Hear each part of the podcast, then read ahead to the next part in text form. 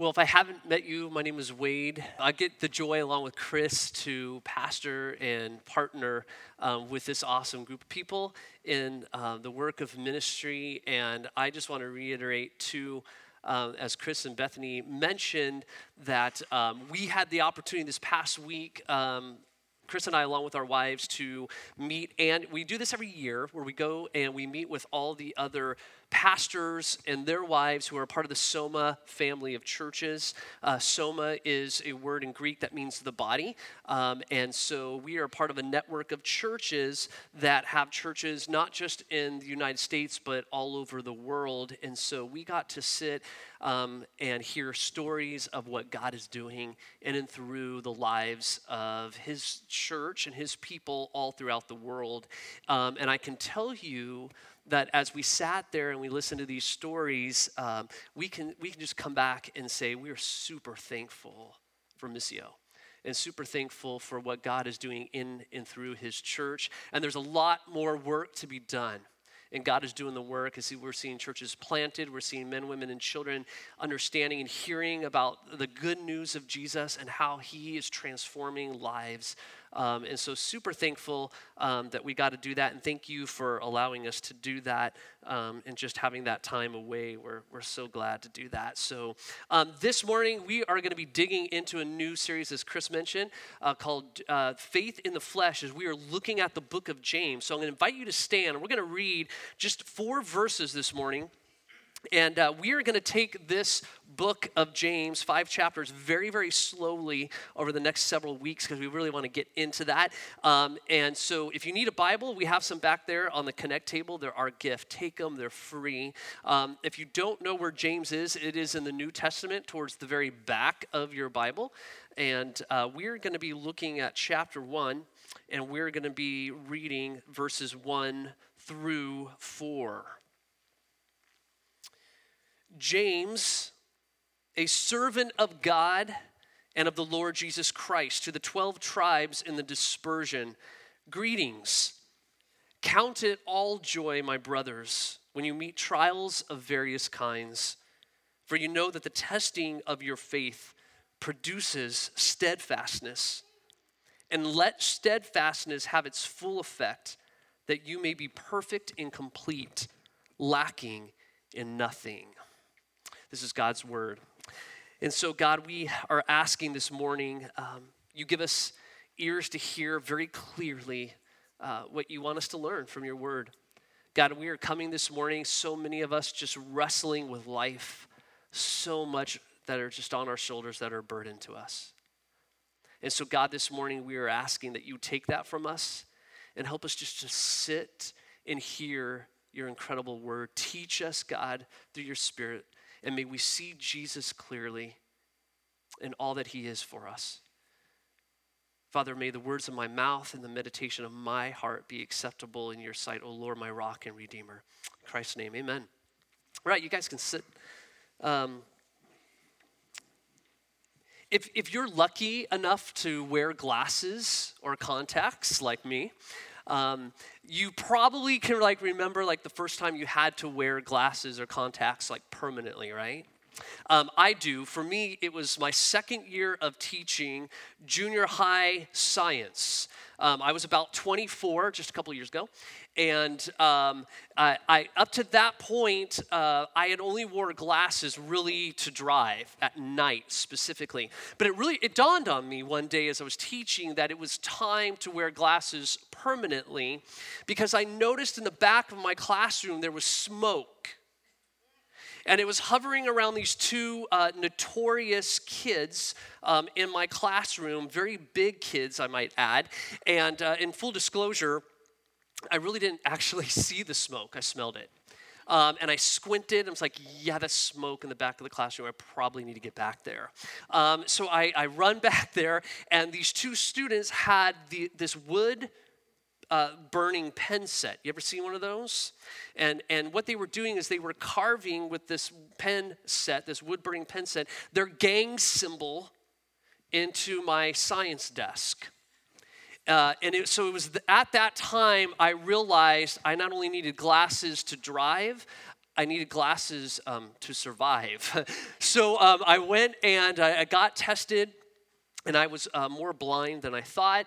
And, uh, you know, the, the, the, lenses were a little bit thicker than I was used to. And after, you know, you get through that initial phase of kind of just feeling a little tipsy and, uh, you know, just it's weird, right? When you wear glasses for the first time. But man, when I had them, was like the blues were bluer greens were greener. You know, it's like I was looking at my students and go, wow, I had no idea you look like that. Right? And so I was just like, wow, why didn't anybody tell me I could live like this? Right? And so it was like I was able to navigate my life a lot easier when I could see a lot clearer. And so, as we navigate through this book of James, it's like James is inviting us to put on these glasses so that we will see ourselves and our circumstances and our world clearly through the lens of faith. And this is a faith that James is saying affects every area of our lives. It's a faith that not only is taking root in our lives, but is taking fruit. In other words, James is concerned that we not only say we follow Jesus and that we have faith, but we actually live it out. And so we need to have a clear view of what life is. And if you're like me, chances are, you know, you're sitting in life and you go, wow, I really could really make sense of, of things in my life right now that would really, really be helpful. I, am not real sure why, God, you're allowing this to happen in my life right now, but uh, I'm looking for answers and I need to see clearly. And, and so, as we go through the next several weeks in this book, it's our prayer and our hope that God would unveil to you what it is He wants for your life and how He's transforming you to not only live and just exist, but to actually live in a life full of life. And so James kind of outlines that for us and he says, Put on our glasses, let's look at what it means to live life. And so, what we're going to do is we're going to dig into uh, the text this morning. But before we do that, um, we want to go through what we call the ABCs of James. Okay, the ABC. So, who's the author? A background, characteristics. Okay, so verse one author, James, a servant of God and of the Lord Jesus Christ. So he identifies himself, James. Um, there's about seven people identified in the New Testament as James. And the best that we know is the James who's writing this is the younger half brother of Jesus. Just let that sit for a second. How would you feel uh, following in the footsteps of Jesus as your sibling, right?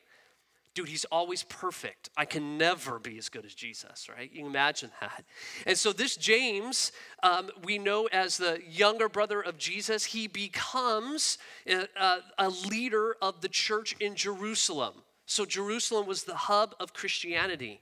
That is where the church actually was birthed. And so, we see in the book of Acts that James is a leader in the church, along with two other people known as Peter and John, who were apostles of Jesus. So, a lot of times you'll read through the New Testament, especially in Acts, of Peter, James, and John. It's that James okay and so he he's writing this book this letter really is what it was around uh, early to mid 40s AD. So, not long after Jesus had been crucified and raised and ascended, uh, James writes this letter to the church um, uh, that was there originally in Jerusalem. And then, not long after he writes this letter, probably in early 60s, he's martyred for following Jesus. Okay? So that's a little bit about the, the author. So the background, look what he says James, a servant of God and of the Lord Jesus Christ, to the 12 tribes in the dispersion. So if you're familiar with the story, when you hear 12 tribes, what are you thinking of? Anybody? Yeah, 12 tribes of Israel. Those were the 12 patriarchs that God had chosen in the Old Testament to represent his people. And so those were the people that through whom God was going to bless the world. And by the time that James is writing this, the 12 tribes came to be known as the true people of God. Not only Jews, but non Jews who the Bible talks about as Gentiles. Those who were followers of Jesus were a part of the true Israel, the 12 tribes. And so they were now in the dispersion.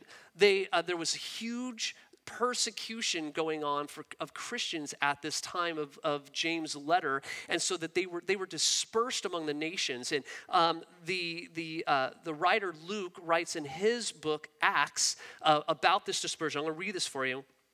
In Acts 11 19, Luke says that there were those who were scattered because of the persecution that arose over Stephen, and they traveled as far as Phoenicia and Cyprus and Antioch.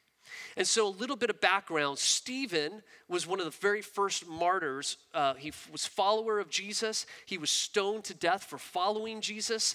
And um, actually, he was stoned at the uh, hands of a man by the name of Saul who later, if we know that story, Saul has this encounter with the risen Jesus.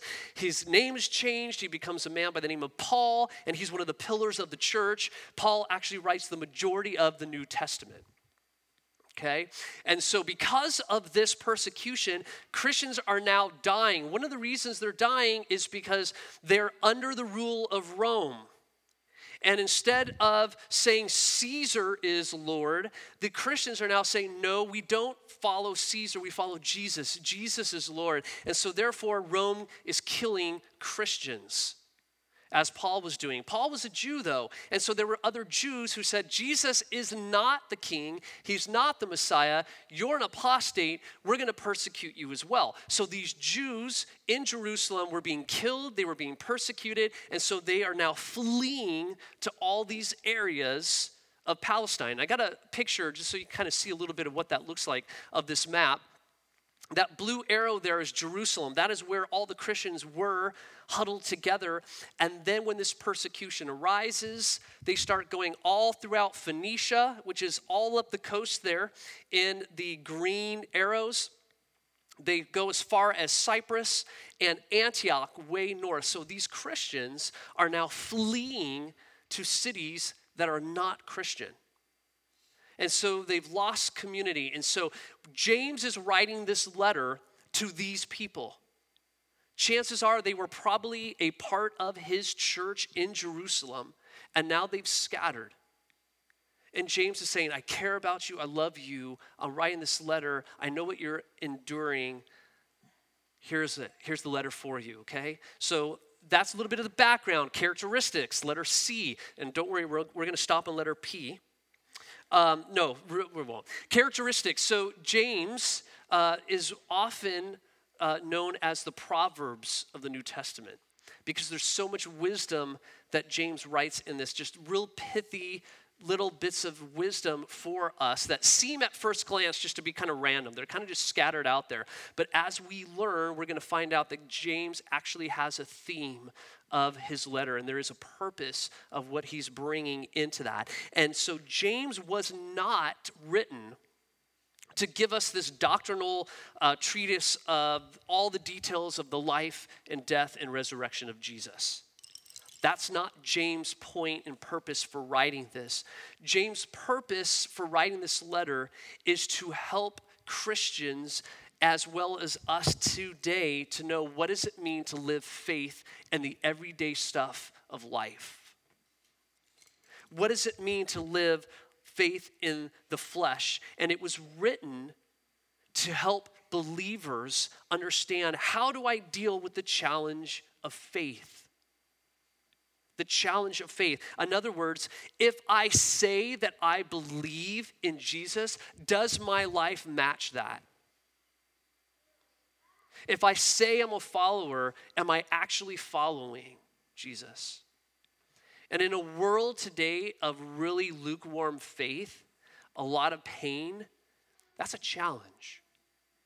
It was a challenge then, it's a challenge now, and it's a challenge that will be in the future.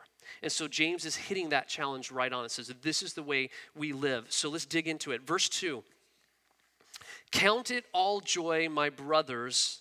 And I want to stop right there. So, whenever you see the word brothers, most often uh, translated brothers in the ESV, okay? Um, culturally, it was written um, with men in mind who would take it to the family. However, the word here in the Greek means brothers and sisters, okay? So, James is writing to men and women of the church. So whenever you see that, think of brothers and sisters, okay? Just as an aside.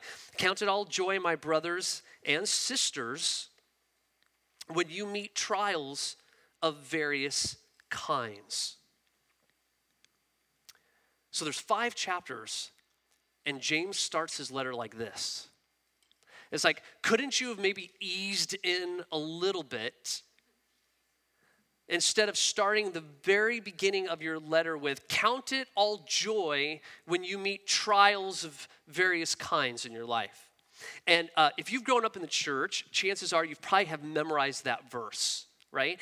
And it sounds super good until you are like in the middle of a trial. And then you're like, oh, yeah, I just kind of forgot that verse right there. And so our tendency is we read this and we kind of want to soften like the meaning behind it. Really, uh, James, maybe you didn't really mean what, what we read here. It's like there was maybe some, when it was translated from the original Greek into English, maybe it's more severe. Okay? Well, I can, I can read a little Greek. Um, and so I thought I'm going to go ahead and I'm going to look at these words and I'm going to make sure that uh, they're translated correctly. Right? Okay, so um, I look at a few of them. The word all in the Greek means all. Uh, the word joy in the Greek means joy, an, in, an internal delight. All right, so um, two strikes right there. In fact, the whole phrase here actually means what it says. In fact, it's actually more severe in the Greek than what it is in the English. Okay, just to let you know, when he says count it, it's this idea of make this determination, this uh, for sure um, understanding and, and commitment. That's what count means. Count it so when you meet trials, I want you to be determined this is the way it is. That's, that's kind of the effect of, of the Greek there. And then uh, the word meet, when you meet, it means to actually fall into trials. So when you fall into a trial, and we can look at that even as a hardship, when you fall into a hardship, count it all joy. Have this internal delight when you fall into these trials, and he says of various kinds. The word various means multicolored. It's, uh, we, we translate that into English, we get our word polka dots, which means that they're, so basically, James is saying, I want you to determine that when you fall into trials, you're gonna count it all joy because there's going to be a lot of different sizes and shapes and intensities of trials. So when you fall into them, count it all joy. Super exciting, right? Like, this is the way we want to start this series, right? So, this is not me, this is James. I wouldn't probably have started it that way. Um, my thought is, I count it all joy when I escape trials. But James says, no, count it all joy when you fall into trials of all kinds, various kinds, from debt to disease, from loss of job to loss of life. Count it all joy. And for those of us who believe in Jesus, we look at that and we go, I don't get that. And those who might be sitting in here who you don't follow Jesus and you're looking at Christians, you're like, there's certainly no way I'm going to follow that. And we, we connect with that. I get that. You know, James, if nothing, is totally realistic. I mean, he is giving us a pretty good assessment of life, right? I mean, indeed, life is uh, full of ups and downs good and bad. It makes me uh, think of the classic uh, A Tale of Two Cities by Charles Dickens. Remember how that starts? It was the best of times, it was the worst of times. It was light, it was darkness. We were on our road to heaven, we were on our road the opposite way. It's like, yeah, James has a pretty good grasp of what life is like ups and downs, ups and downs. And so the challenge of faith is that if we say that we're a follower of Jesus, it's going to happen. You are going to meet trials. It's not if it's going to happen, it's when.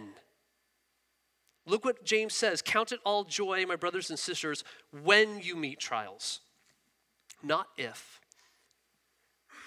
And the reality is, you are either coming out of a trial, you're in one now, or you soon will be. That's the way life works.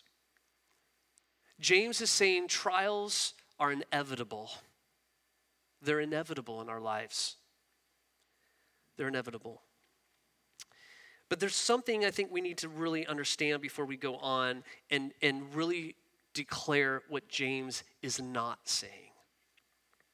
Because this is super important. James is not saying that the trial, which so often is broken and evil, that in and of itself, that's good. Death is not okay. Cancer is not okay. Divorce is not okay. That's brokenness. It's infected with sin that has hijacked every good and perfect gift of God. James is not saying that. That's super important. The other thing James is not saying is that we don't go looking for these trials in order to somehow earn favor or acceptance with God. Um, I can't tell you how many times in just being a pastor and years of counseling people that I feel, uh, or I shouldn't say I feel, but I, I hear stories of people who feel like unless they're suffering, they must not be doing something right for God. That is not true. That's a lie. So we just got that real clearly what James is not saying. James isn't saying that we rejoice for suffering, we rejoice in suffering. Big difference. So that when we meet trials, when we fall into them, that's kind of important to know that definition. When we fall into it, we're not looking we're not looking for tri- trials. We're not looking for suffering. We're not looking. But when we meet them, and we will, how will we respond? Trials are inevitable. Count it all joy. And that makes absolutely no sense unless there's a purpose for it, right? So trials are not only inevitable, but trials also have a purpose. And that's what James tells us. Let's go on. He says that, um, for you know, Count it all joy, my brothers and sisters, when you meet trials of various kinds, for you know that the testing of your faith produces steadfastness. Okay? For you know that the testing of your faith produces steadfastness. Now, before we really just talk about what is the whole purpose of these trials and how is it that we're able to count it joy, I think we need to step back and understand what it means that uh, our trials are tests that God allows in our life. And we're going to learn in a couple of weeks that uh, James says that God doesn't tempt us, but he does test us. And there's a big difference. And we're not going to go into that today, but we need to look at these hardships, these hard times in our life are tests that God uses to make us steadfast. Okay? And so uh, the word testing in the Greek meant approval. And where this comes from is um, in the Near East, um, archaeologists have found that in ancient pottery, they would, they would unearth these pieces of pottery and there would be a mark on the bottom of this pottery um, that would mean approval. It was a seal of approval. It was tested. That meant that it had been had gone through the fire of a furnace without cracking. And so those who made the pottery would actually put this seal on the bottom that said it's been tested, it's been approved. And that's what James is talking about here. Is that God allows these tests, these trials in our life, so that we would go through a furnace of refining and come out of it without any crack whatsoever. Approved by God, not because of anything we've done, but because of what He has done. And so, the idea that's super important to get here is that our tests that come into our life isn't to determine whether or not we have the faith, but that the tests come in into our life to purify the faith we already have. And why is that important? Because if we live our lives always trying to have to prove ourselves, that in order for God to really have uh, like me or to embrace me or to accept me or to forgive me, then I have to prove myself. I have to do all these good things. That's called religion. It's not the good news, the gospel, that says because of, of what Jesus has done, we are now accepted and we're proved by God. And so God says, I love you. I'm going to test you. I'm going to refine and purify your faith so that you may become steadfast. Well, that solves it. That's worth all the trials in my life, right? Who wants to be steadfast? You know, you woke up this morning, you said to your friend or your, your, your spouse, you said, I cannot wait for a trial to come into our life so we can be steadfast. That's so good. Uh, I, that's what I'm telling my kids is they're wrestling with all the stuff in school and how hard it is. And uh, school is hard, and my oldest now is into girls and all that stuff. And I said, don't worry, it's making you steadfast. yeah, right, Dad.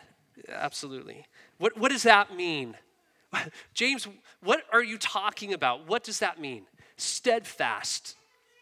Here's what this word means it means staying power, strong constancy, endurance, stickability. Okay? I mean, again, James is a pretty good observer of life, right?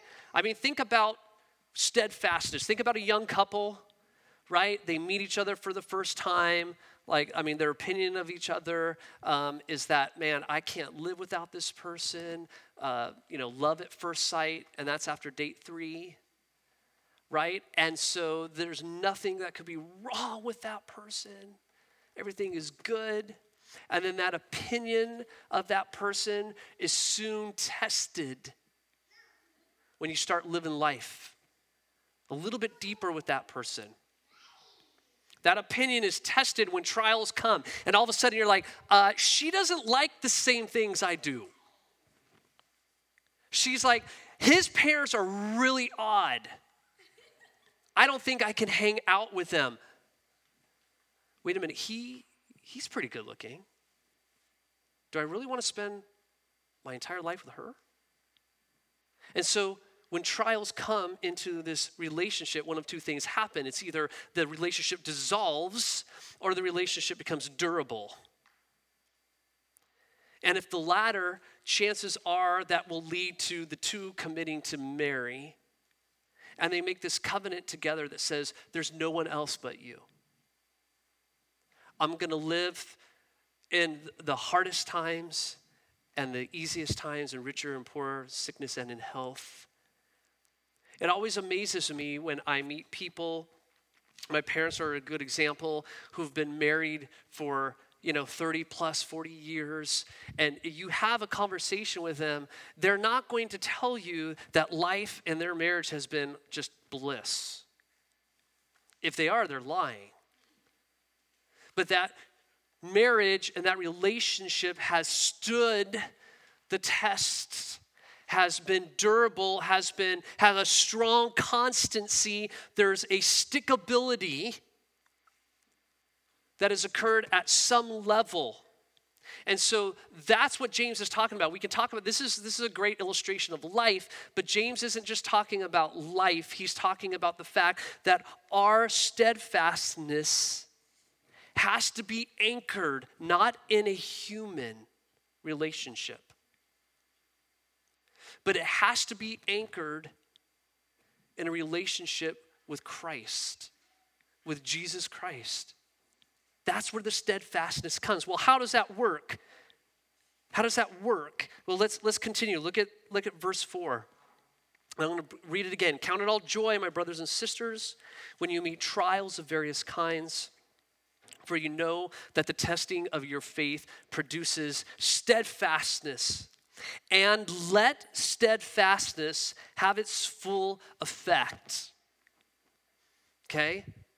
When I read through that first, I missed the word and. That is super important. Why is that super important? Because it's telling us not only are you going to have steadfastness, but let this steadfastness do the work in you that it needs to do. Why is that important? Because for a while, we might be able to just endure. And a lot of us are trying that in our own strength. If I just try harder, if I just change, if my behavior changes, then everything will be okay. And it works for a while. But after a while, the temptation is to give in. And the temptation is to stop enduring. You're in a relationship, and that person just doesn't know how to treat you right. You can change behavior for so long. And so James is saying that we need to let steadfastness work completely through us. Let it work completely through your life. Let it have its full effect. As you meet these trials, trust that God is doing the work in you. Don't trust your spouse to do that work in your heart. Don't trust your job or money to be that which will do that work in you. Let God do the steadfastness. Let it have its full effect. Okay, that's great, James. I get it. Count it all joy when I meet these trials. I'm going to go ahead and just allow it to produce in me steadfastness. Okay, so what? So I'm constant, I'm durable. I mean, is that it? I mean, that's all?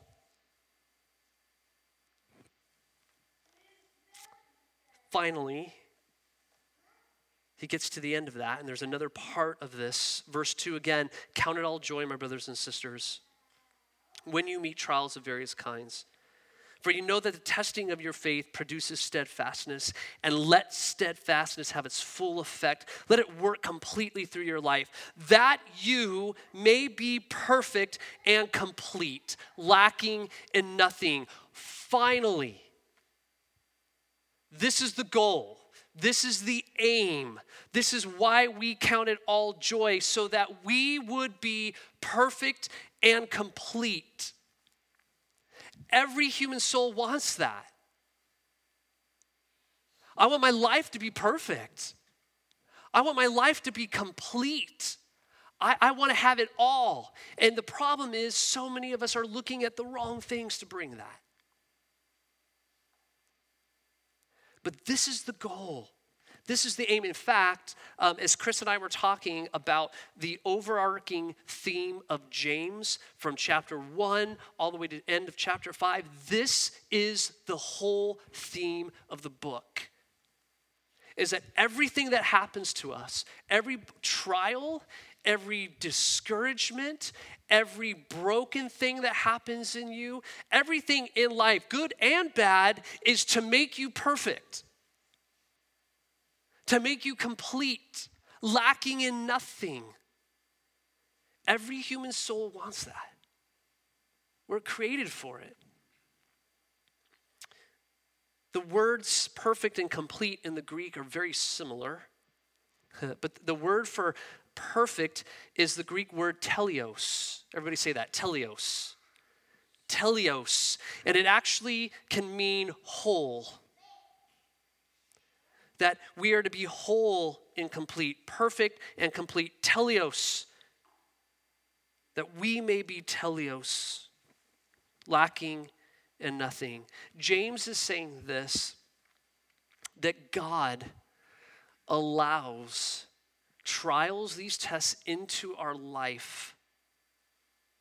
And he says, Count it all joy because God is producing in you steadfastness through those trials in order that you would be whole and perfect and complete, exactly as he's created you to be. And another way that we could say that is that wholeness only comes when the whole of our lives is wholly centered in Jesus. Wholeness can only come when the whole of our lives is wholly centered in Jesus. Well, what exactly, where are you getting that? How, how do you know this? I, I just real quickly want to take us back to James, real quickly, and who he was. Yes, we know we've established that James is the younger brother of Jesus, but if you were to trace James's history in the Gospels, in the Gospel of Mark, we see in Mark chapter 3 that James, along with his other siblings, are going to this house to pull Jesus out of it because they think Jesus is crazy. James's brother, Jesus, is going around and he's healing people and he's casting out demons and he's claiming to be God. And James is like, uh, sorry, guys, Jesus is a little crazy. He's had a little bit too much wine to drink. Uh, we're going to pull him out of this house. And you, you just kind of look at James's narrative arc throughout his story, and you basically see that he does not believe that Jesus is who he says he is. And then you go a little bit further, and then Paul, the man we talked about, he writes this book, this letter called First Corinthians. And in it, he starts talking about the gospel and he starts talking about the fact that Jesus had been killed and that his death was to satisfy God's wrath so that all who would believe in him would have eternal life. And Paul says that Jesus didn't stay in the grave, but that he rose from the grave, conquering death and sin and Satan, and raised to new life to now give all those who would believe in him new life. And Paul is outlining this, and Paul says, when Jesus was raised, he went and he saw all his disciples that he had spent three years with, and he appeared to all these men and women, and he also appeared to James. And we don't know what Jesus and James talked about, but it's this, this singled out section that Jesus actually came to his brother. And I can only imagine the conversation that probably took place when James saying, I, I didn't believe you. I, I, didn't believe that you were the Son of God. And now I see that the, the, the scars in your hands, and I see that you were dead, but now you're alive. And fast forward to Acts, now we see that James is now pastoring the church in Jerusalem. And then 10 years later, after this letter, he, he, is killed because he's following Jesus. The only way that James could even write something like this that we've been digging into is because he realized that there was something true about who Jesus was. That Jesus was who he said he was, the King of Kings, the one who came to suffer for his people, to give his life for ours, to forgive us for our sins, that his blood would forgive us and wash us clean.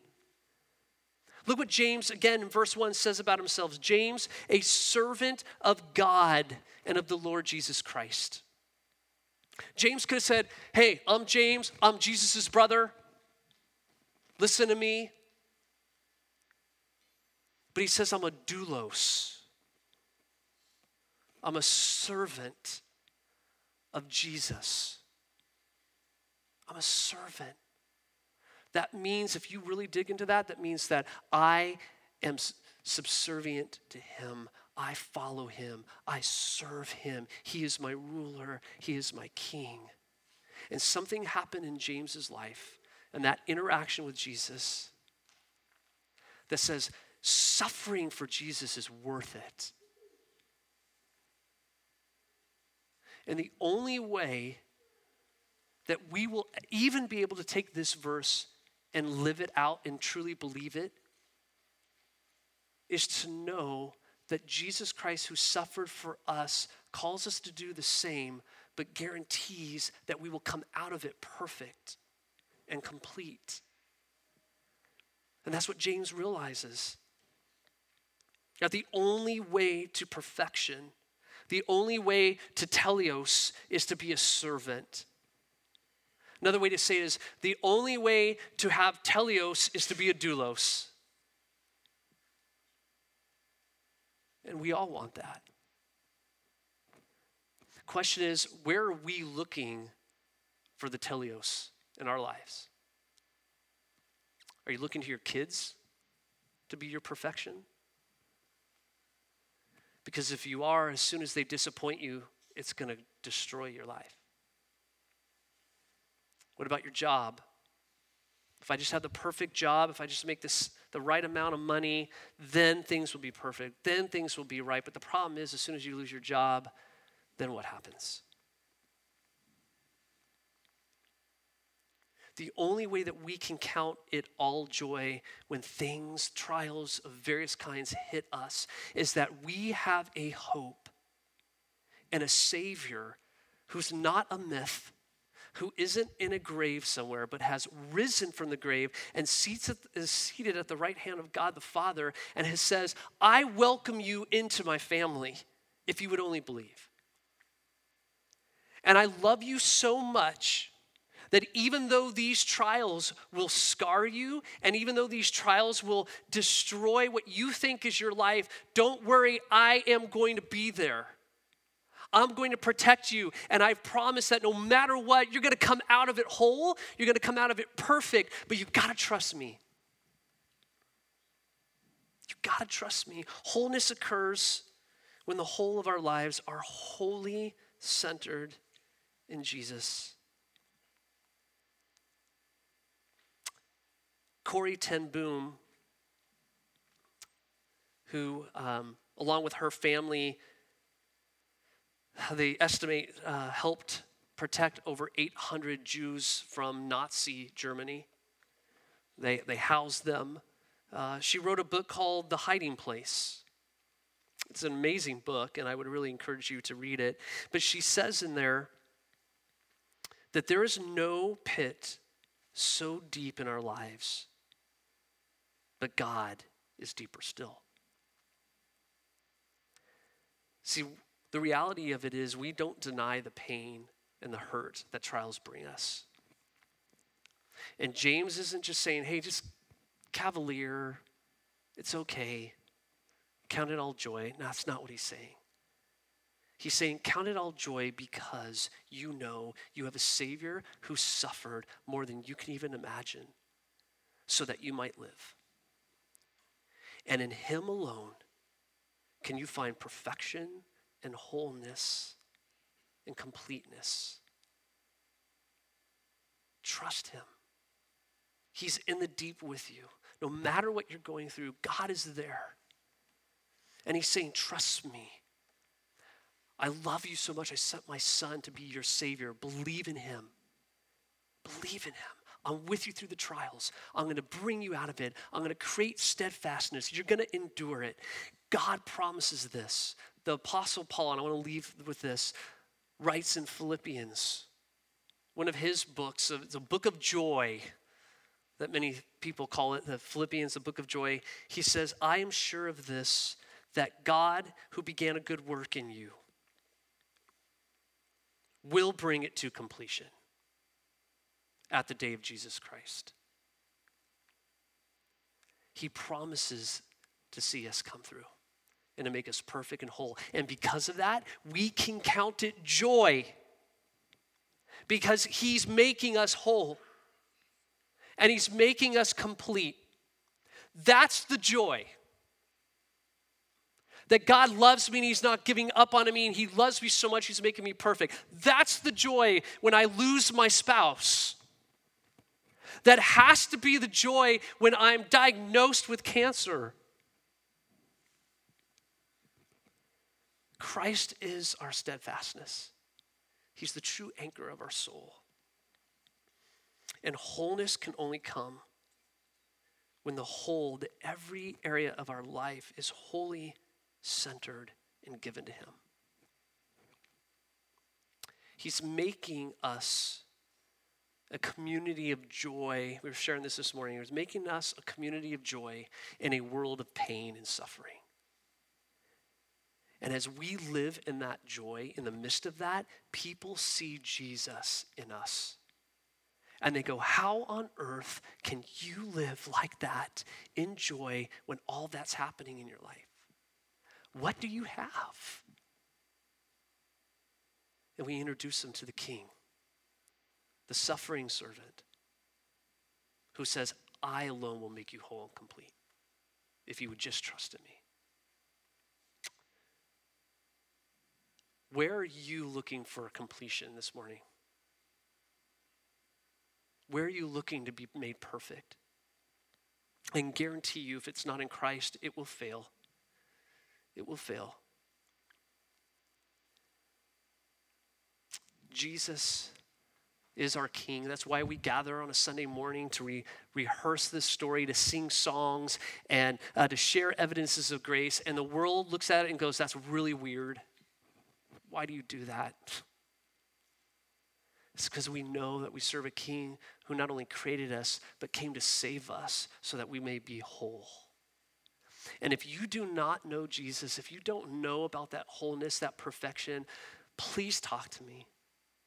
I'd love to talk to you more. I'd love to pray with you. I know Chris would. Any of our missional community leaders in here would do that. Don't leave until you come face to face with the Jesus who loves you. That's my plea this morning for you. Let's pray. God, we know that we can only be made whole when our whole lives are wholly centered in Jesus. God, we know that for us to count it all joy when we meet trials of various kinds, we can only do that by the power you give when our eyes are focused on Christ through the lens of faith. Help us to see clearly, Jesus, that you and you alone can bring life and perfection and wholeness because you are the perfect King. You are the perfect Savior. Grant that we may be made whole. In your holy name we pray. Amen.